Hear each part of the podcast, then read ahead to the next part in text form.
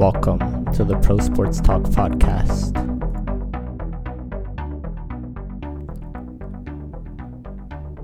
Hello and welcome back to the Pro Sports Talk podcast. Um, today you're listening to episode three of the podcast, and um, I think so. The Last Dance recently ended. I'm filming. The, I'm recording this May 19th. It ended the 17th. Was the final two episodes, and so I think the next two episodes I want to discuss the show, the documentary. Um, and so the way I'm gonna do it is break down five episodes today, and then five episodes in um episode four. So, uh, let's get started. I'll go episode by, uh, by episode. So one, two, three, four, five. The next time it's uh, six, seven, eight, nine, ten, essentially. So in episode one, we were introduced to essentially the the villain in a way. So Jerry Krause was made into the villain very quickly. Um, we saw how he wanted to rebuild following the 98 season, uh, get rid of Phil, Jordan, all that. He wanted to rebuild because he wanted credit. And so that's where that's where kind of led you the in episode 1 that's the idea that they wanted to get out of it. And um Reinsdorf, the owner of the team, even said that they could go 82 and 0 and Phil would be gone. And so it's clear where their mindset was, where they wanted to head at that point. Um, and then the large majority of the rest of the episode focused on Jordan's upbringing and his arrival into the NBA. And so we saw UNC, um, we saw his first his childhood, uh, his parenting, which was great and uh, was a big reason why he was the way he was, his mentality, his success, and all that, um, his ability to handle pressure. And so we saw him at UNC um, with Dean Smith. And the the big moment at UNC was the game winning shot his freshman year in the national championship game uh, against Georgetown. And and how that gave him the confidence. Uh, how he said it, it changed his name from Mike to Michael, right? And and that that's the confidence that he got. And then you also had it covered how Bob Knight, who was the coach, obviously, uh, um, he was at that time he was coaching for Team USA, which Jordan was part of, um, as a college player. And he said that Jordan was the best basketball player he'd ever seen and this is before he'd ever played a game in the NBA. And so you could see that ability in him. Uh, guys like Bob Knight could, and so it was it was evident that he had what it took. Um, then I went to episode two, which focused more around Scottie, and we saw the contract dispute contract dispute that the, he had, um, how he was underpaid, seven years, eighteen million dollars. That's obviously underpaid for Scottie Pippen. But me personally, I don't. I mean, at the time, that's what that's what it was. He just signed his contract right before the NBA um, exploded in popularity, like really exploded in terms of uh, monetary value, revenue, and all that. And so it ended up being a very cheap contract.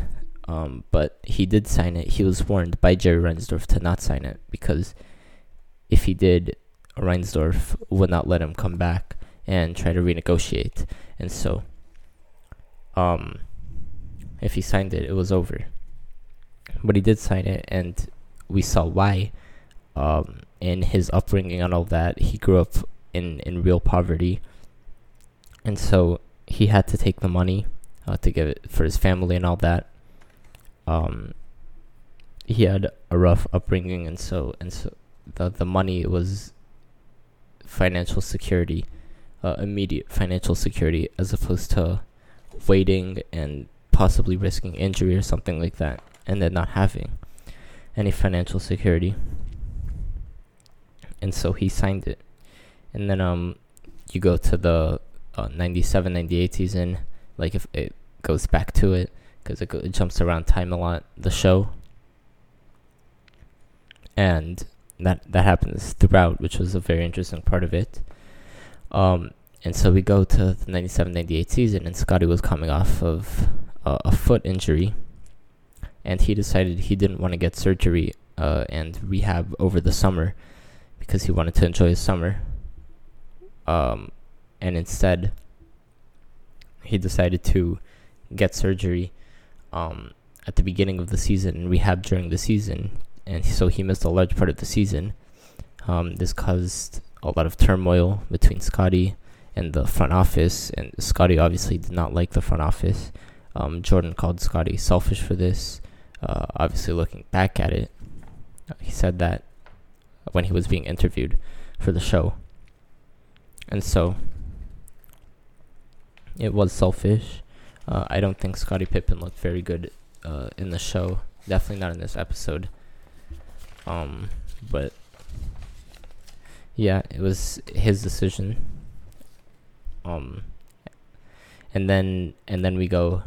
The show takes you back to the pre-Scottie Bulls to see what it was like before Scottie got there and it kind of puts Scottie's impact into context. Because before before he was there, Jordan was was still arguably he was arguably the best player in the league. He was definitely one he was one of the best players in the league. He just didn't have um, the accolades, but he did have the playoff series he against the Celtics where he scored 63 and you know Larry Bird called him God disguised as Michael Jordan and, and all all that stuff. So that was the idea of the showing the pre Scottie Bulls in the Scottie Pippen episode. Because um, then we see that Pippen shows up and they, they start having more success because all of the load wasn't on Jordan anymore. So the defense couldn't just send three guys on him. Um, especially because the Bulls weren't a very good team at that time. Obviously, J- Jordan was drafted to a poverty franchise essentially uh, a team that had no history, uh, no success in the past. It wasn't a good team, and so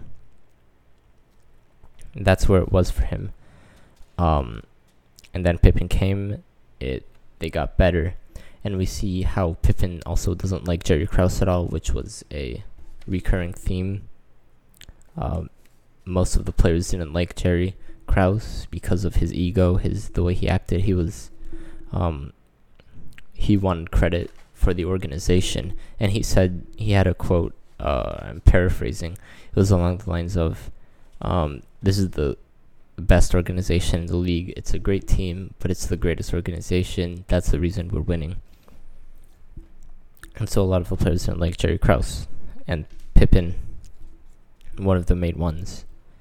Um, and so from this episode, I really took away that Pippen just doesn't look great in the episode. Uh, because he was just selfish. He was. And in the whole 97 98 situation, in terms of the underpaid, um, it's not his fault. I don't blame him for taking the money because he needed the money, but he also knew that he wasn't going to get, he wasn't going to be able to renegotiate. And so, was he underpaid? Yes, but, you know, it is what it is. Um, then episode 3 was the the Rodman episode, um, which was interesting. Uh, obviously, his backstory, how he was kicked out of his home at 18, and and was essentially like homeless until 20, and he didn't have much to do, and so he just picked up basketball, and he just started playing, and he got a spot on a college team, um, and he just made the most of it. He just he was a physical guy. He just he was a grinder, and so that that helped him develop, and it led him to getting uh, drafted, entering the NBA. Um, he was a member of the Pistons, obviously. Uh, you know, those teams against Jordan that beat him up. He was part of that, so that was interesting. Uh, and obviously, Rodman would have to develop a relationship with Jordan after getting um, to the Bulls. Though I'm sure Jordan appreciated uh, Rodman based on their battles um, against each other when Rodman was on the Pistons because of how physical and I'm sure Jordan appreciated the competitiveness. and um, we also saw uh, the series against the Cavs with um, Doug Collins as the coach, and and the main focus of that series in this episode was the um the game winner, the Jordan game winner on Ehlo. How he was surprised that Ehlo was guarding him because he knew he wouldn't be able to uh, to guard him, and so he just rose up and and shot it, and Ehlo was visibly like you could see he was he couldn't believe it the what just happened, and and yeah, that's what happened. And I thought watching this episode uh, I could see why Rodman was the way he was later on, what he de- how he developed into what he became, um, through the anger that he had bottled up, uh, bottled up inside of him uh, over the years from being kicked out of his home and being homeless and all that, and he just had to grind, and it was just it was difficult, and so he just um, acted out essentially. And then in episode four was the Phil Jackson episode, and and also the the big Bulls Piston episode uh, really showed the struggle against the Pistons and how Jordan was struggling against them. They were beating him up, and how integral uh, integral Phil was in getting them over that hump. Um, and then also, yeah, obviously, the handshake controversy after the Bulls do beat the Pistons finally, and uh, Isiah Thomas just also doesn't look very good in this. Uh, the Bulls don't like Isiah. Jordan especially hates Isiah.